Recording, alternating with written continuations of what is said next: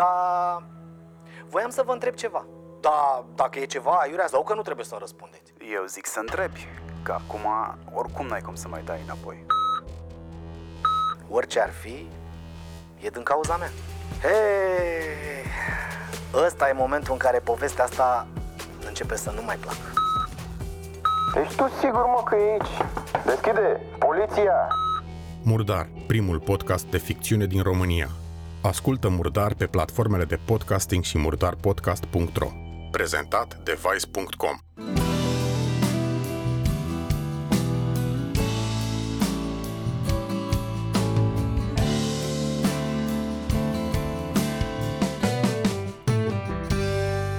Salutare, dragi ascultători și bine v-am regăsit la un nou episod din podcast pe legale. Alături de mine astăzi o am invitată pe Maria Casacu, o tânără absolventă de, de drept, care a urmat apoi un master în dreptul muncii și după ce a terminat facultatea s-a gândit că poate profesia de avocat nu este neapărat cea mai bună opțiune pentru ea.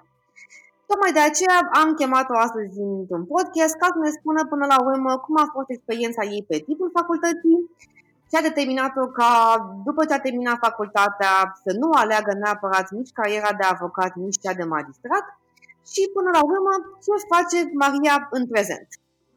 Maria, bine te-am regăsit. Spune-ne, pe scurt, două, trei cuvinte despre tine. În primul rând, bună tuturor și chiar mă bucur că, nu știu, cumva ați ajuns aici, pentru că poate cineva cândva are nevoie să audă ceea ce și eu am avut nevoie să aud la un moment dat. Um, nu știu, încep să spun că, da, sunt absolventă de drept, sunt absolventă de colegiu, sunt absolventă de școli până la urmă, dar uh, am ales să fac poate ceva mai, să spunem, în domeniul ăsta, cred că se numește mai non-conformist. Uh, și să fac ce-mi place până la, până la urmă. Maria, apropo de, de chestia asta, sunt foarte mulți studenți care în momentul în care uh, intră în facultate în anul întâi și văd acolo o mare opțiune de colegiu juridic uh, română-francez, se gândesc la el ca la o mare oportunitate. Mai mult, mai sunt și alții care spun că uh, regretă foarte mult decizia, că nu s-au înscris la colegiu din anul întâi. Pentru cei care nu știu, uh, la noi în facultatea de drept de la Universitatea din București, în moment, dacă nu te înscrii la colegiu din anul întâi, nu poți să te înscrii ulterior. Și atunci, practic, e un fel de take it or leave it. Fie te arunci în anul întâi ca bebe cu capul înainte, fie după aia stai și îți lingi rănile când auzi de la colegii tăi bă, cât de fain e. Pe tine te-a ajutat experiența bă, de la colegiu? Uh, în definitiv, să știi că eu când uh, eram în clasa a 12-a, uh, îndrumată într-adevăr foarte mult de ai mei, care s-au interesat mai mult poate decât m-am interesat eu. Uh, la final de a, clasa 11, a început de clasa 12, au venit și mi-au spus, uite Marie, eu noi știm că tu nu te pricepi la matematică, fizică, chimie, biologie și tocmai de asta ne-am orientat spre, nu știu, spre jurnalism, spre limbi străine, spre drept, spre toate minunile astea, ca tu să-ți alegi poate ce vrei să faci în viață. Și uh, eu știam că vreau să fac ceva în limba franceză pentru că am fost întotdeauna pasionată și mi-a plăcut foarte mult limba franceză. În clasa 12 am fost la națională, la franceză. Mă rog, a fost o întreagă, un întreg exces de zel. Uh, și până la urmă am zis, da, eu vreau să fac uh, colegiu juridic. Ok, hai să vedem ce trebuie să faci tu ca să intri la colegiu. Păi trebuie să te pregătești pentru gramatică, pentru economie, apucă-te, fă meditații, fă toate, toate cele necesare și practic eu am ajuns la facultatea de drept ca să fac colegiu juridic, pentru că îmi plăcea franceza, îmi, plă, îmi, plăcea, îmi place domeniul juridic și am zis că asta ar fi o oportunitate foarte mișto uh, pentru mine și viitorul meu. Și uite, așa eu am ajuns la colegiu, adică a fost mai mult du-te la colegiu și apoi la drept decât du-te la drept și apoi la colegiu. tu ai făcut uh, un liceu de profil uh, real sau profil uman? Uh, am terminat filologie biling franceză. Am, bun, atunci se înțelege și ideea de uh, colegiu uh, în limba franceză până la urmă. Și te-a ajutat foarte mult, uh, sau nu știu, te-a ajutat în o măsură faptul că ai urmat colegiu uh, pe timpul facultății, pentru că eu știu, de la, eu, eu nu am urmat colegiu, tocmai pe ideea că la mine franceza începe cu furculision și se termină cu omelette du fromage de la Dexter. atunci, uh, când a fost să intru la facultate, trebuia să dau și examen de limbă, pe care acum îl lua toată lumea, dar am zis, domnule, nu. În schimb, după aia, uh, citind materialele colegilor mei, mi-am dat seama că, cel puțin din punctul meu de vedere, pe partea de colegiu, profesorii sunt, nu știu, mult mai deschiși, mult mai ancorați în realitate, mult mai, uh, mai aplicați. Uh, cum a fost pentru tine tranziția asta între colegiu pe timpul facultății și cursurile clasice pe care avea la facultate? Personal, mie colegiul mi-a prins foarte bine atât pe timpul facultății, pentru că în cazul în care oamenii care ascultă nu știu, anumite examene se pot echivala, gen instituțiile politice, obligațiile, comercialul, DUE, chestii de genul ăsta se pot echivala și scapi să spune mai mai mult timp să înveți altceva. Uh, totuși n-aș recomanda să se echivaleze obligațiile ca să nu se rămână cu lacune, dar uh, fiecare face cum, cum consideră de cuvință. În schimb, pe mine colegiul m-a format foarte, foarte bine pe partea de uh, sintetizat materiale și expus idei într-o manieră logică. Uh, pentru că la drept eu am învățat doar că trebuie să știu articolul X, Y, Z și paginile de la 1 la 200 din cartea X uh, și să le redau sau să îmi dau eu seama cum să le aplic. Ei, la colegiu profesorii la seminarii veneau și uh, pur și simplu ne puneau să citim decizii foarte multe, foarte, foarte multe, să expunem noi ce am înțeles din ele, să facem plan pe decizii, să scoatem ideile principale, ce a vrut instanța să spună, care a fost părerea părților, care a fost uh, chestiunea de drept, uh, ce prejudiciu a fost și foarte multe chestii care pe mine m-au ajutat și acum, de exemplu, când mă uit pe o decizie, eu știu unde să mă uit pe acea decizie. Nu, adică nu mai stau să citesc poate din cap în coadă, când eu știu, măi, uite, aici găsesc asta, aici găsesc asta, de aici pot să extrag asta, știu unde să găsesc, găsesc uh, întrebările preliminare, știu unde să găsesc răspunsurile și tot așa. Ceea ce la drept mai răruț, mai răruț așa ceva. Nu zic că nu au fost profesori, dar uh, nu ca la colegiu. Din punctul ăsta de vedere, colegiul este Uh, bun, este foarte bun, pentru că îți dezvoltă capacitatea de sinteză, capacitatea de analiză și te învață până la urmă să faci niște comentarii, să faci niște esee și tot așa. Ajungi la urmă la, la vorba mea, pe care o tot zic de ceva timp, respectiv că nu există o materie proastă pe care să o urmezi în o facultate și trebuie să îți dai seama ce vrei să obții de la acea materie și până la urmă singura chestie care te ajută după ce termin facultatea de drept este modul în care um, vezi o speță, modul în care pui problema și cum reușești să ajungi la o concluzie, indiferent de ce ți-ar pune uh, pe masă. Că până la urmă nu vei putea să știi tot dreptul civil, tot dreptul comercial, dreptul penal și mai departe important este să știi cum, exact cum spuneai și tu, uh, imediat unde te uiți, cum um, faci un screening al deciziei de spună ca să dai seama ce este important și ce nu uh, și până la urmă pe ce, pe ce să te axezi. Și revenind la subiectul uh, discuției noastre de astăzi. Într-un final, ai terminat și colegiu și dreptul. Da, exact. Și m-am gândit eu un an întâi, când știam destul de puține despre domeniul juridic, m-am gândit că ar fi o idee minunată să îmi fac o opinie despre cum ar fi ca eu la final să fiu judecător, procuror sau avocat. până, eu nu am intrat cu gândul că eu din facultatea asta o să ies uh, magistrat sau o să ies avocat. Am intrat cu gândul că o să-mi fac o părere despre uh, aceste ramuri și la final o să iau o decizie care mi se potrivește mai bine. Uh, decizia asta nu am luat-o studiind în facultate, am luat-o făcând practică și eu personal chiar mi-am dat foarte mult silința să-mi găsesc o practică uh, ok, adică nu să car dosare dintr-un loc în altul, ci chiar să văd cum face un avocat instanță, cum uh, scrie un judecător o hotărâre și cum e o audiere ca un, din calitatea de procuror. Și asta am și făcut pe parcursul anilor, la final ajungând să elimin uh, toate variantele, pentru că în, în niciuna nu mă regăseam. Deci... Uh... După ce terminat facultatea, uh, ai dat la barou sau la INM sau la executori? Uh, nu am dat la niciun examen de admitere în profesie pentru că nu mi-am dorit să fac drept.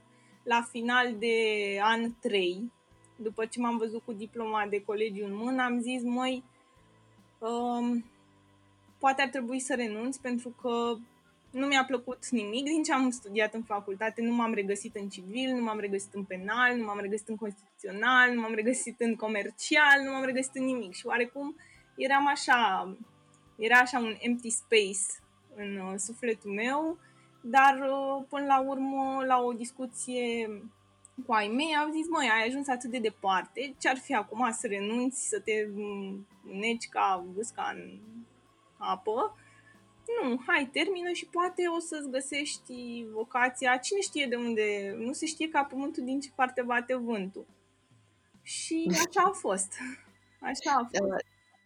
Te întreb pentru că de cele mai multe ori, asta am văzut-o și, cu, și printre prietenii mei și printre generațiile care au venit după mine, lumea merge chitită pe ideea, domnule, uite, dacă am terminat dreptul, trebuie să mă fac magistrat, procuror sau judecător, um, sau avocat. Sinceră să fiu, ce, nu știu cum a fost în generația ta, în generațiile mele, generația mea de fapt, mulți oameni nici măcar nu luau în considerare alte profesii, cum ar fi, nu știu, cea de notar sau cea de executor. Bașca, cea de consilier juridic, este privită la modul în care dacă ai ratat să faci orice altceva ca avocat, magistrat, executor, notar, te faci uh, consilier juridic. Și știu că este o foarte mare presiune pentru, pentru oameni, pentru studenți și după aia ulterior pentru absolvenți, uh, care vine din exterior de ceea ce va, ceea ce va, va spune oamenii, să, să spun așa. Și ajungem la un moment dat să facem niște decizii uh, pentru că nu ni le-am dorit neapărat, dar pentru că ne este teamă de ceea ce vor spune cei din jur. Și atunci tu ai folosit aici un cuvânt foarte interesant care mi-a plăcut mult, respectiv nu mi-am dorit să fiu avocat. Da, exact. Eu personal am fost uh, toată viața îndrumată să merg pe drumul care îmi place, pentru că, până la urmă, dacă nu faci ceva ce îți place, e ca și cum uh, te-ai duce și ai căra cărămis cu spatele. Uh, nu zic că dacă faci ce-ți place, totul este lapte și miere și nu ești obosit, nu simți presiune, nu simți... Dar când faci ce-ți place, parcă timpul curge altfel și nu simți că ai luat 5 saci de ciment și gata, ai car cu spatele. Nu.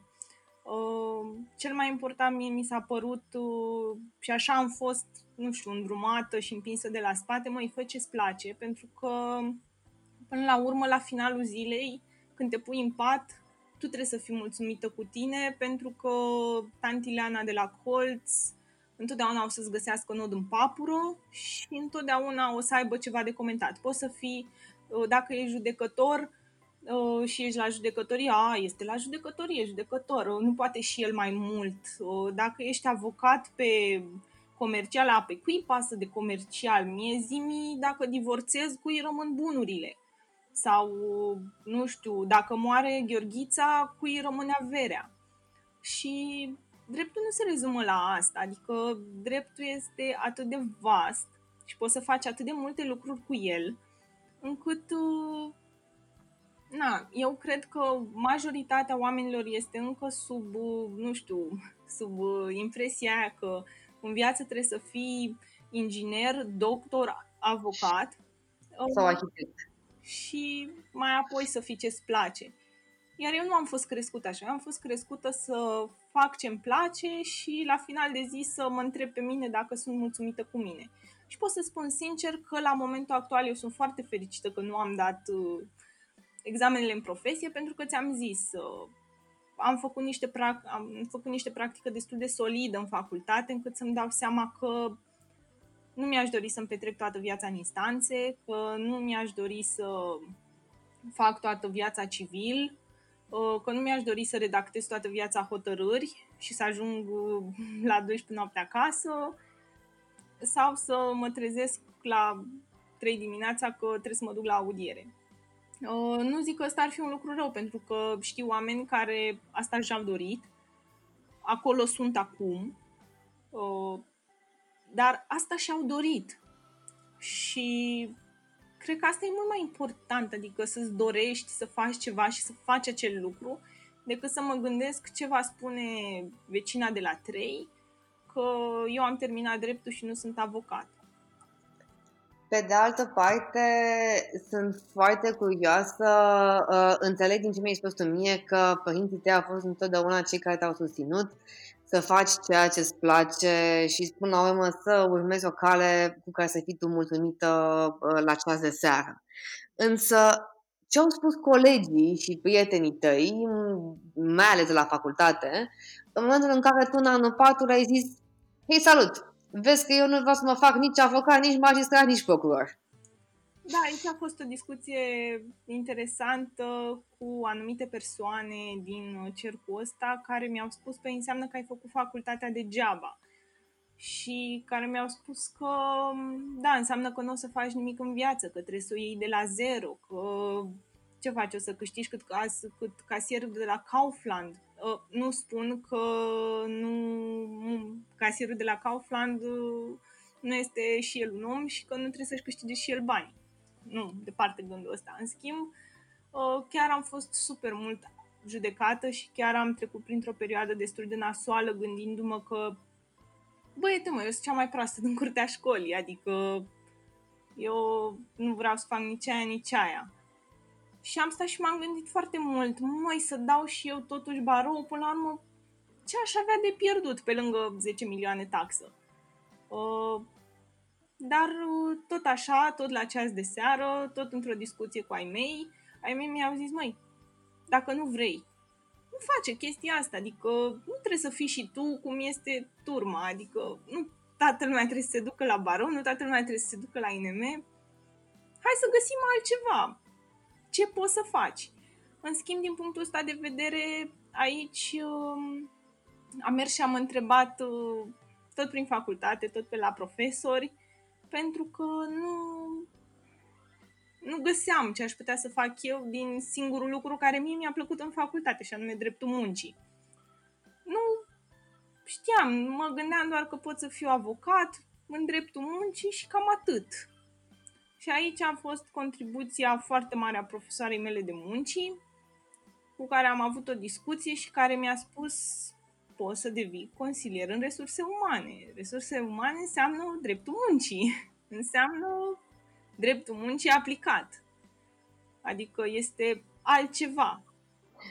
Acum, când îi spui unui, uh, dacă îi spune chestia asta unui student de anul 3, de exemplu, sau chiar de anul 4, când anul 4 să studiază dreptul muncii, și să-i spui, știi, uite, uh, cea mai mare aplicabilitate a dreptului muncii, știi, când, știi unde o ai? În departamentul de resurse umane cred că o să se uite 9 din 10 la tine cu o falcă în și până în pământ, de... Hă? Ce zis, mă? Consilier în resurse umane? Peste puțin că nu e pe acolo, nici cu avânt, nici cu jur, nici cu jur la juridic, nici cu nimica. Cum, doamne, mă consilierul de resurse umane bă, să se ocupe de dreptul muncii? Exact, și aici vine partea interesantă în care eu tuturor le-aș spune că eu asta fac zi de zi de la 9 când îmi încep programul până la 5 când îl termin și poate chiar și după, eu asta fac. Uh, consiliez angajații Societe General în problemele lor de dreptul muncii. Într-adevăr, nu fac consiliere de dreptul muncii cu altcineva decât cu angajații. Uh, și din punctul ăsta de vedere, aș spune da, este mult mai interesant să vezi ce probleme are X și Y în timpul programului, după program, habar n-am, oricând, uh, decât să, nu știu, fac orice altceva. Adică, din punctul ăsta de vedere, vezi și contractele de muncă, cum arată, vezi și actele adiționale, cum arată, vezi și un concediu medical, cum arată, un concediu, cum se calculează un sol de concedii și tot așa. Adică, asta este chiar partea super aplicată a uh, dreptului muncii. Nu neapărat că, nu știu, articolul 17 din Codul Muncii îți spune despre obligația de informare sau că pe la articolele 50 și ceva găsești cauzele de suspendare. Adică astea sunt niște chestii teoretice, dar până la urmă știi cum e, că pe noi uh, teoria ca teoria, dar practica ne omoară. Eu te întreb pentru că, din punctul meu de vedere, una din uh, profesiile peste care lumea trece cu vederea este cea de uh, in-house. Nu neapărat avocat in-house, dar jurist in-house care să aplice uh, chestiile pe care el le știe din punct de vedere juridic în viața reală. Și atunci tu, ca uh, consilier de resurse umane, indubitabil vei avea mult mai mult contact cu dreptul muncii, chiar și decât are un avocat de dreptul muncii. Pentru că, din punctul meu de vedere, tu trebuie să știi exact cum ai spus și tu. De la cum arată un contract de muncă, uh, cum este un adițional, cum arată un concediu medical, care e flow în companie, cum se ceartă angajați în companie, de ce e bun, de exemplu, un regulament uh, de ordine interioară și care sunt problemele dacă la un moment dat nu întocmești unul bun, pe când un avocat de dreptul muncii poate la un moment dat să-ți dea, nu știu, anumite opinii legale cu privire la niște articole de drept sau cum se aplică din punct de vedere al spețelor. Dar tu trebuie să te uh, dai cu capul de pereți ca să vezi cum le aplici în viața reală tu lucrezi um, pe resurse umane aplicând dreptul din România sau dreptul din Franța? Pentru că tu mi-ai spus acum că lucrezi pentru societăți uh, general. Exact. Um, eu la momentul actual lucrez uh, pe partea de dreptul muncii, dar pe partea de dreptul muncii francez, cu legislație franceză, și tot ce înseamnă norme de aplicare franceze, pentru că um, aici trebuie făcută un pic uh, o clarificare. Societe General este un grup care conține mai multe, să zicem, companii, printre care și BRD-ul. Că, există, că întotdeauna există discuția asta că lucrezi la BRD, dar nu, în fapt nu. Societe General a cumpărat a cumpărat, nu a cumpărat, a devenit acționar majoritar undeva prin 98, ca în 2004 să aibă vreo 60% acțiuni în BRD și să devină BRD Grup Societe General.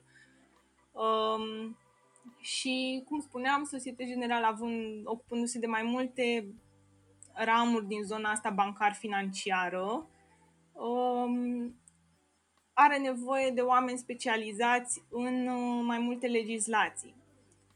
Și aici vin eu, care lucrez uh, doar cu salariații francezi, uh, doar pe legislația franceză uh, și toate mm, chitibușurile astea de există. La fel cum există și pe cei din Elveția, și pe cei din Luxemburg, și pe cei din România.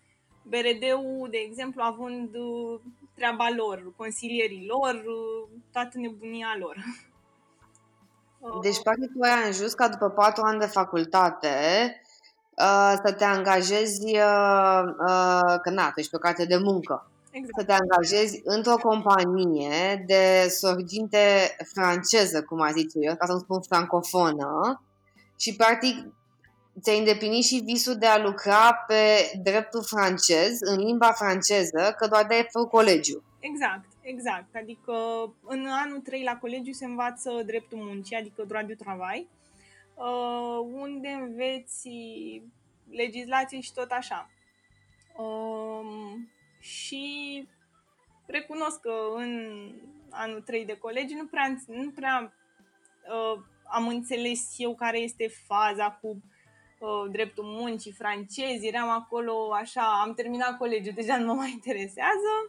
Și până la urmă, în anul 4, când mi-am descoperit pasiunea asta pentru dreptul muncii, că de-aia m-am specializat și cu masterul pe dreptul muncii francez, pe dreptul muncii român și vreau să-mi fac o grămadă de cursuri, acum le am în plan să-mi fac o grămadă de cursuri pe dreptul românesc, ca să nu rămân în urmă cu dreptul românesc uh, și aplicat, da, asta citesc o grămadă de spețe și chestii, ca să nu rămân din punctul ăsta de vedere în urmă, în orice caz. Și pentru că, din punct de vedere al dreptului francez, sunt la curent cu legislația zi de zi, să spunem așa. Și mai ales perioada asta, cum a fost cu criza sanitară și în Franța, a fost într-adevăr un haos generalizat cam peste tot. Dar, da, la final, concluzionând eu aici polologia asta din ultima parte, Uh, da, într-adevăr, uh, după anul 4, când m-am angajat, am realizat că m-am angajat fix pe ce mi-am dorit întotdeauna să fac, fix pe ce mi-a plăcut întotdeauna, adică franceză, acum și cu dreptul muncii și am ajuns într-adevăr urmându-mi instinctul și neascultând părerea vai, nu dai la barou, uh, nu faci nimic în viață sau vai, nu dai la INM, nu faci nimic în viață.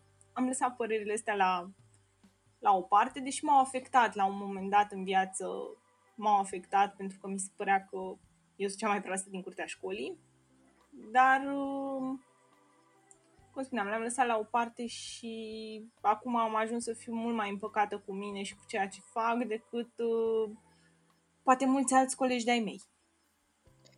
Te întreb uh, pentru că, inclusiv dacă ne uităm la nivel de facultate, o să vedem că, în general, profesorii și conducătorii de seminar pe care noi avem în fața noastră sunt uh, fie avocați, fie magistrați, eventual notari, uh, sau unii dintre ei îndeplinesc um, anumite funcții publice. Cred că sunt foarte puține excepțiile în care omul din fața ta este consilier juridic sau consilier de specialitate sau referent uh, într-o instituție care să nu aibă neapărat legătura clasică cu dreptul. Și atunci știu că cel puțin inclusiv când urmam cursurile la INPP, că na, pe mine m-a fă, eu m-am făcut avocat în final, uh, erau foarte mulți oameni care veneau, formatori, și aveau exact, uh, asta cum să spun, uh, funcții de care nu auzeai neapărat. Magistrat, magistrat asistentă, sau, nu știu, grefier, că mai erau și grefieri um, sau lucrau prin instituții publice, care iarăși instituția publice îți oferă o foarte mare oportunitate de, de a colabora pe mai departe. Însă mă uitam chiar și acum la nivel de anul 4, că tocmai se termină Uh, s-a terminat anul 4 și mai e o lună până la examen, uh, lumea este foarte panicată de ceea ce înseamnă uh, profesia de avocat. Iar ca să fac o paralelă, pot să spun că eu, după ce am terminat facultatea, m-am angajat pe o sumă absolut considerabilă de 1300 de lei brut. Wow. Ceea ce, sinceră să fiu, la un moment dat puneam în balanță că dacă mă angajam casier part-time la Mega Imajul din colțul cartierului unde stau, uh, ieșeam, cred că, un pic mai bine, pentru că nu mai dădeam bani uh, pe benzină până în Piața Victoriei. Și atunci și la mine a fost foarte greu când am făcut schimbarea după 2 ani de, uh, și de corporație și de alte cabinete să plec pe cont propriu și m-am lovit, bineînțeles, de un propriu public uh, care spunea, Aoleu, Ano, dar nu faci nici avocatură de aia clasică, adică cu un birou, cu o consultanță, cu să te îmbraci la patru ace și să faci uh, uh, instanță, că am ales să mă duc pe partea, pe partea de online. Și vreau să te întreb că mă uitam în ultima perioadă că ai început să scrii foarte mult și, și să-ți placă. Ai, înce- ai scris din timpul facultății, că până la urmă mă uitam că o mare problemă a studenților este și lipsa de exprimare. Că n-au unde, și cum, și când. Da, exact. Uh, nu, eu nu am scris niciodată în timpul facultății, din contră nu prea am făcut chestii pe timpul facultății, uh, chestii gen scris, habar n-am. Uh, în schimb, oricum eu aveam o pasiune foarte mare pe, pentru scris uh, cam de când eram mică, pentru că am scris o grămadă de poezii, am scris o grămadă de povestioare, uh, am vrut să urmez inițial partea jurnalistică, pentru că orice copil își dorește să devină Andreea Esca. Uh, dar uh, chestia asta pe mine m-a dezvoltat să, nu știu, să-mi găsesc cuvintele. Am citit și foarte mult, bine, și în continuare fac chestia asta. Uh, deși pe timpul facultății nu prea am avut timp să deschid foarte multe cărți de orice altceva în afară de drept. Uh, dar uh, pot să spun că partea asta de scris mi-am dezvoltat-o cam de când sunt mică, doar că pe, pe timpul facultății nu am avut nu am avut oportunitatea, mai ales că mie nu-mi place să scriu un limbaj de lemn. Nu, eu nu, nu mi se pare că dacă eu i-aș explica, eu întotdeauna îmi pun uh, următoarea întrebare. Bunica mea ar înțelege ce îi explic eu dacă, sau ar înțelege ce citește dacă citește ce scriu eu? Uh, și am ajuns la concluzia că eu dacă scriu pentru hexagon nu m-ar împlini. Pentru că ok, dacă discut cu tine, Ana, despre ceva, tu o să înțelegi despre ce eu îți vorbesc, dar dacă discut cu bunica mea exact la fel, exact despre acel ceva, bunica mea o să se uite și să mă întrebe dacă mi-e foame, probabil.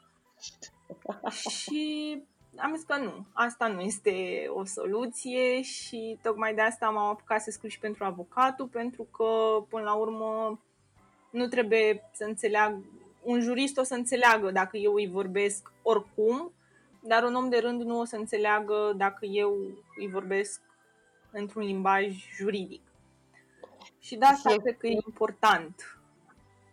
Și experiența ta la, la societate general, mai ales din punct de vedere uh, al poziției pe care o ocupi de uh, consiliere în resurse umane, îți permite să te exprimi într-un limbaj natural și mai puțin juridic?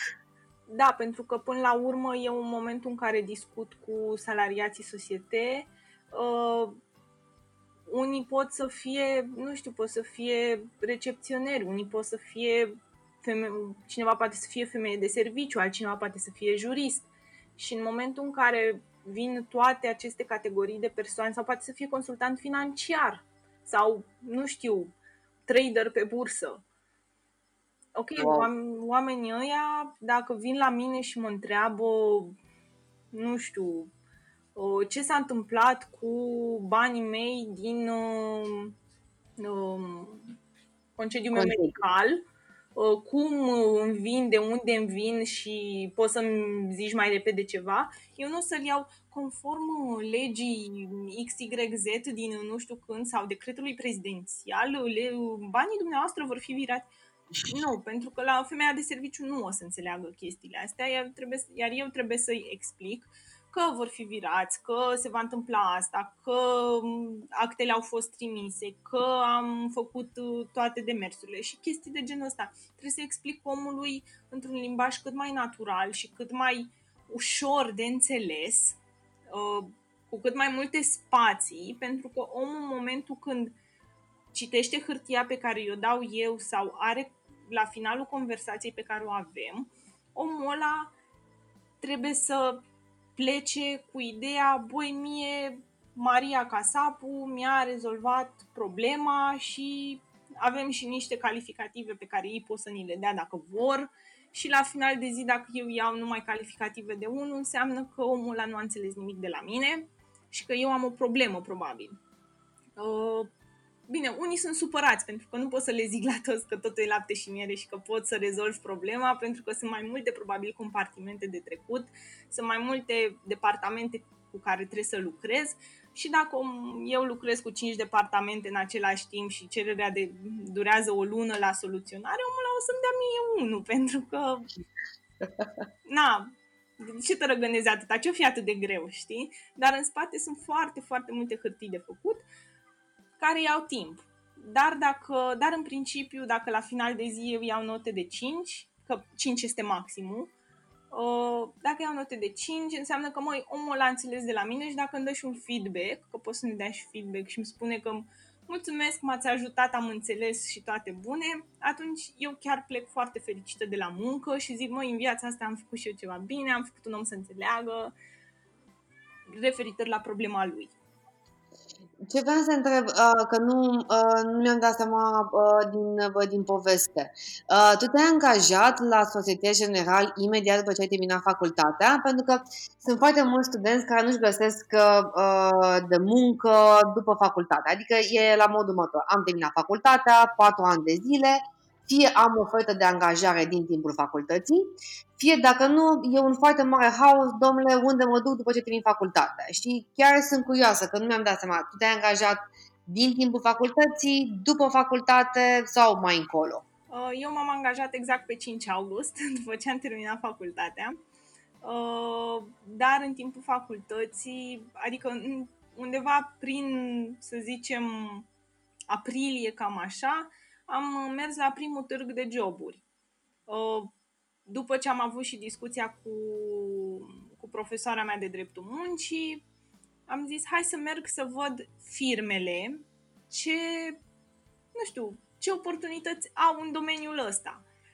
Uh, și am mers la un uh, târg de joburi susținut de Hippo, de platforma Hippo, uh, unde au venit o grămadă de firme, printre care și nu știu, Deloitte, uh, PwC, niciodată n-am știut cum se pronunță, sper să mă ierte cine lucrează acolo, uh, KPMG și tot așa. Foarte multe firme mari din domeniul ăsta.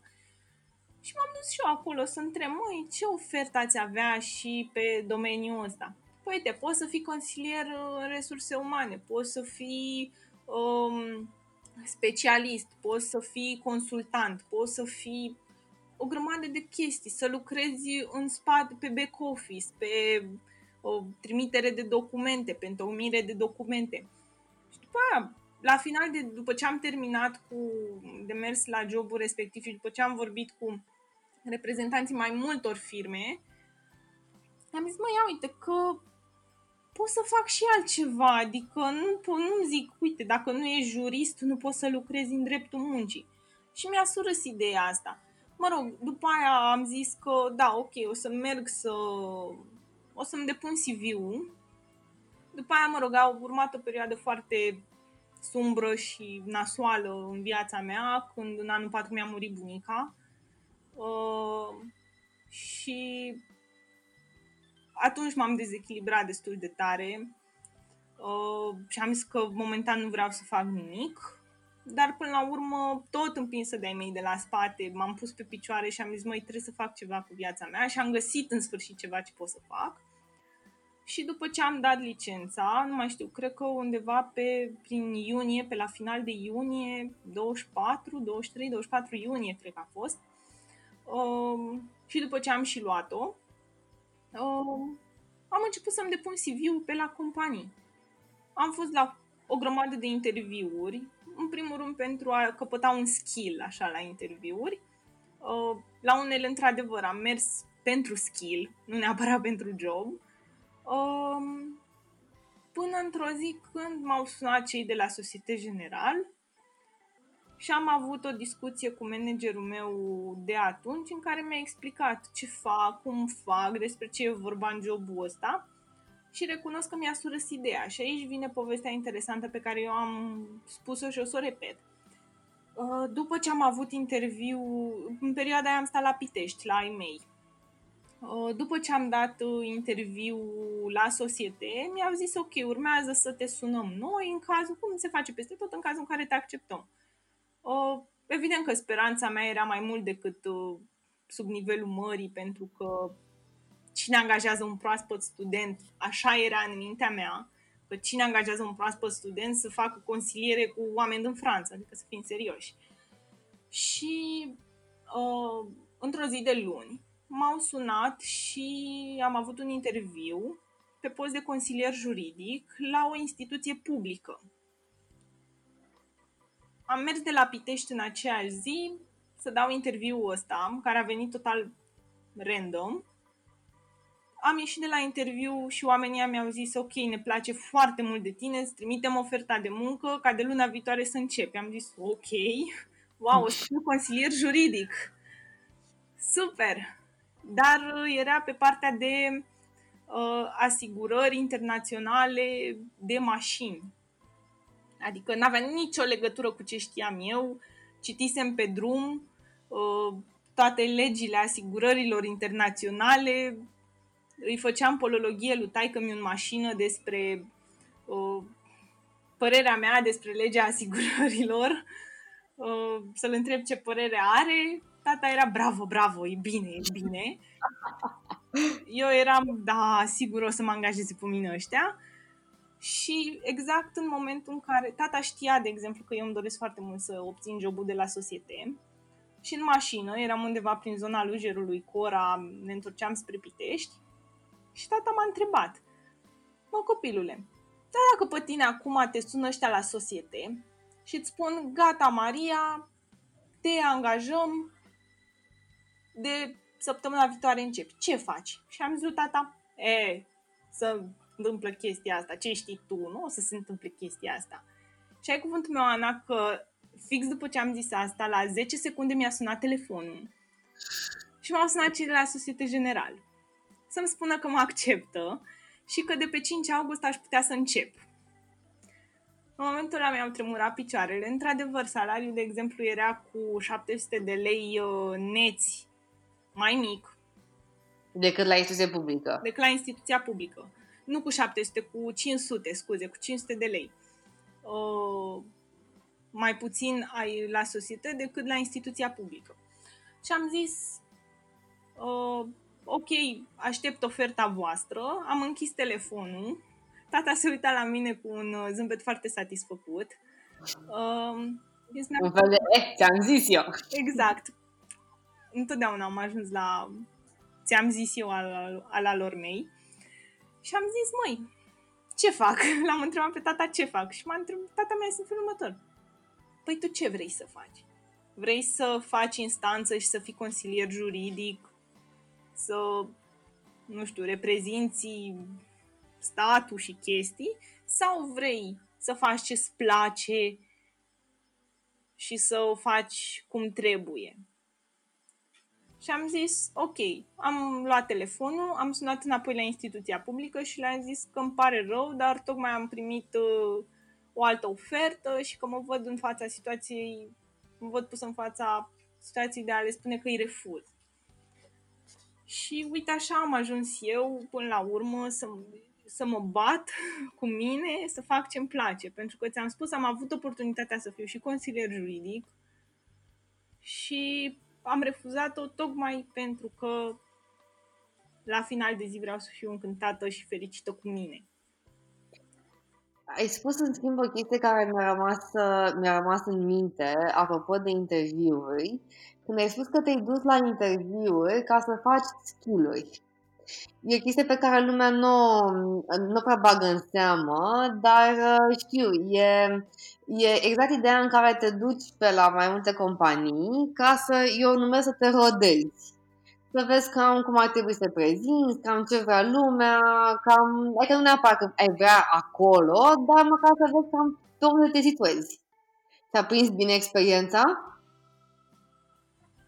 Um, sincer, mie mi-a prins foarte bine experiența asta de a merge la interviuri, pentru că probabil dacă nu aveam 30 de interviuri în spate înainte de societe, Uh, nu cred că poate le-ar fi plăcut, le-ar fi plăcut, nu știu, cum vorbesc, cum mă exprim, pentru că vezi tu, în momentul în care discuți cu mulți oameni și vezi cam fiecare ce părere uh, și ce așteaptă de la tine, la un moment dat există un pattern, există ceva care se repetă. Poate nu toți o să mă întrebe cum a fost experiența mea când am făcut practică la Societe General în Franța. Dar uh, poate o să mă întrebe cum a fost uh, experiența ta când ai făcut practică la un cabinet de avocatură. Sau poate o să mă întrebe de ce sunt la interviu ăsta. A, bine, asta este o întrebare care, de exemplu, se repetă peste tot. De ce ai venit aici? în primul rând să nu mor de foame și în altă ordine de idei să fac experiență, să muncesc și eu, gen. Dar, um, pe de altă parte, este bine să te duci la interviuri și pentru că așa vezi ce se așteaptă să vadă tot cei din Departamentul de Resurse Umane. Pentru că și cei care stau în fața ta, tot în Departamentul de Resurse Umane, doar că ei lucrează exact cu resursa umană și ei bagă resursa umană în companie. Te întreb pentru că mm, e o problemă asta cu mersul la interviuri uh, și mm, exact ca și tine, eu până să, să mă angajez, dar chiar și când eram angajată, mă, colaborator, avocat stagiar, uh, și definitiv mă mai duceam la interviuri. De fapt, și acum mă mai duc la interviuri din când în când, pentru că vreau să-mi dau seama la un moment dat și cam cum e piața și cam ce uh, așteptări mai sunt la momentul ăsta ce vrea cineva de la mine. Nu înseamnă că dacă mă duc neapărat la 60 de interviuri, din care evident că nu o să fiu acceptat la toate cele 60, doamne ferește, e imposibil, dar măcar îmi dau seama cam pe ce ar trebui să pun accent. Pentru că, așa cum spuneai și tu, mereu vei avea niște întrebări standard, dar și niște întrebări care sunt oarecum tipice industriei de, uh, de avocați. Cred că uh, puteam să spun pe regetele de la uh, mână de câte ori am fost întrebată uh, Bună, Ana, dar dacă ai fi să stai după ora 10 la birou, ai fi dispus să faci chestia asta? Dacă trebuie să muncești weekendurile, vii să muncești, dacă te chem din concediu, vii la muncă, chestii pe care, na, probabil în multe alte industrii unde te angajezi pe contract de muncă, nu le ai. Astea sunt bă, tipice industriei de, de avocați care presupune un alt ritm și un alt mod de lucru până la urmă. Și asta a fost întotdeauna și recomandarea mea către, către oameni, uh, să nu rateze niciun fel de oportunitate de interviu, indiferent că ar vrea să angajeze acolo sau că nu, că pe bine instituție publică, privată, nici mai, internațional, local și așa mai departe, pur și simplu să vezi și ce vrea omul din fața ta, că și ei la rândul lor fac la fel. Cunosc companii și oameni în companii care la un moment dat se fac că deschid recrutări, nu, doar, nu, nu ca să angajeze, ci efectiv ca să vadă ce mai e prin piață. Da, aici, e, aici, din punctul meu de vedere, îți dau foarte mare dreptate, pentru că în, în niciun caz, adică ți-am spus, cred că am fost înainte să mă angajez la peste 30 de interviuri, de la care probabil doar de la 10, cam așa, am primit un feedback, fie pozitiv, fie negativ. Foarte bine. Dar de la restul de 20 nu am primit feedback poate tocmai din considerentul ăsta că voiau să vadă ce mai este pe piață. Dar uh, eu încurajez mersul la interviuri, eu încurajez orice ține de partea de dezvoltare personală, pentru că chestia asta te dezvoltă și personal. Adică și în momentul când ai discutat cu cineva, ai știi cum să-i pui problema, ți-ai, dat cam, ți-ai cam dat seama ce vrea să audă, cum ar vrea să audă, ți-am spus, deci la toate interviurile înainte de Societe General, uh, eu în timpul facultății am fost plecată un, trei săptămâni uh, la Nisa, uh, unde am făcut practică culmea tot la Societe General. Asta în anul 2 de facultate. Și toată lumea când se uita pe CV-ul meu mă întreba cum a fost practica ta de la Nisa din Franța la Societe General. E, în schimb, în momentul când am fost la interviu chiar la ei aici în România, oamenii nu m-au întrebat cum a fost practica ta la Societe General în Franța. Și a fost cum a fost practica ta de la parchetul militar. și eram, ok, da, asta este o întrebare... Asta chiar este o întrebare cu iz de noutate, așa. Pentru că nimeni, nimeni nu mă mai întrebase cum a fost practica la parchet, nu mă mai întrebase cum a fost practica în instituție publică, nu mă întrebase nimic altceva decât asta. Și în momente de genul ăsta te călești uh, ca să știi cum să răspunzi la întrebările spontane sau la chestiile la care nu te aștepți. Pentru că eu personal chiar nu mă așteptam la întrebarea asta și pentru circa două secunde m-am blocat. și mă uitam, oh, ce m-ai întrebat? și de ce? și de ce? Adică ce legătură are parchetul militar cu jobul de consilier în resurse umane? Adică, what? Dar uh, tocmai din, uh, după aia, întrebarea asta mi-a fost pusă de managerul meu, um, care după ce m-am angajat mi-a spus că tocmai din chestia asta, pentru că pe Ca să scoată din, uh, din șablon. Exact, pentru că el și-a dat seama că sigur toată lumea m-a întrebat chestia asta și tocmai ca și nici eu să nu mă întrebe același lucru și să vadă cum reacționez și cum sunt în stare să discut uh, o altă topică, uh, m-a întrebat despre parchetul militar. Am o întrebare foarte personală, că în general pe final de interviuri mie îmi place să pun întrebările astea așa niște personale, da. care să deranjeze oamenii. Uh, care sigur nu Ți-a fost rușine să spui prietenilor, colegilor sau oamenilor care te-ai întâlnit că ești consilier de resurse umane? Niciodată. Ei, Pentru nu? că în momentul când o să-mi fie rușine de chestia asta, înseamnă că o să-mi fie rușine cu mine. Și în momentul când, mi-e rușine, când o să-mi fie rușine cu mine, înseamnă că nu fac ce trebuie. Așa că în momentul când am luat deciziile astea, le-am luat cu sufletul împăcat și am zis că ori în fața oricui mă duc, o să mă mândresc cu tot ce am realizat eu, pentru că este realizat pe capul meu, pe munca mea și până la urmă de ce să-mi fie rușine. Da, poate mi-ar fi fost rușine dacă, nu știu, nu făceam nimic, nu stăteam acasă și mă întrețineau mama și tata și nu, nu dădeam nici la baron, nu dădeam nici la INM, nu, adică la modul că nu voiam să fac nimic cu viața mea și așteptam să-mi cadă bani din cer atunci da, mi-ar fi fost rușine cu mine. Dar așa, uh, eu nu aș sfătui pe nimeni în momentul în care alege altceva și iese așa din sfera de confort a societății și poate și a lui, uh, nu, nu aș sfătui pe nimeni să se ascundă. Nu, asta sunt eu, asta am făcut eu, dacă nu-ți convine, bine, dacă îți convine, mă bucur. Altceva eu nu am ce să fac, atât pot să ofer. Maria, îți mulțumesc frumos. A fost o discuție pe care cred că o să fie ascultată de foarte mulți oameni, în general pe repeat. Mi-am scos niște citate foarte, foarte interesante din, din această conversație, pe care o să le dau, o, o să dau mai departe când publicăm uh, episodul. Pe scurt, uh, că acum chiar suntem la final, dacă îți poți imagina, a trecut aproape uh, o oră. Niște gânduri uh, de final pentru absolvenți sau pentru studenți de la drept? Să facă ce le place, cum le place și când le place, pentru că trăiesc cu ei, nu trăiesc cu gura lumii. Și mie mi-a spus o prietenă foarte bună de-a mea o vorbă pe care eu spunea mama ei, uh, gura lumii nici pământul nu acoperă. Așa că să facă ce le place și asta e. Maria, îți mulțumesc foarte frumos pentru această discuție. A fost excepțională și m-a uns pe suflet.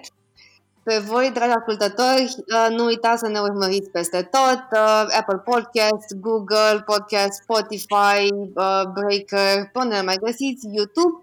Să ne dați, să ne dați întotdeauna 5 steluțe pentru că am fost extraordinară în ediția asta. Uh, pentru orice alte detalii, să ne scrieți un comentariu, să ne spuneți ce doriți să mai auziți în episoadele următoare și până atunci să ne auzim cu bine! Pa!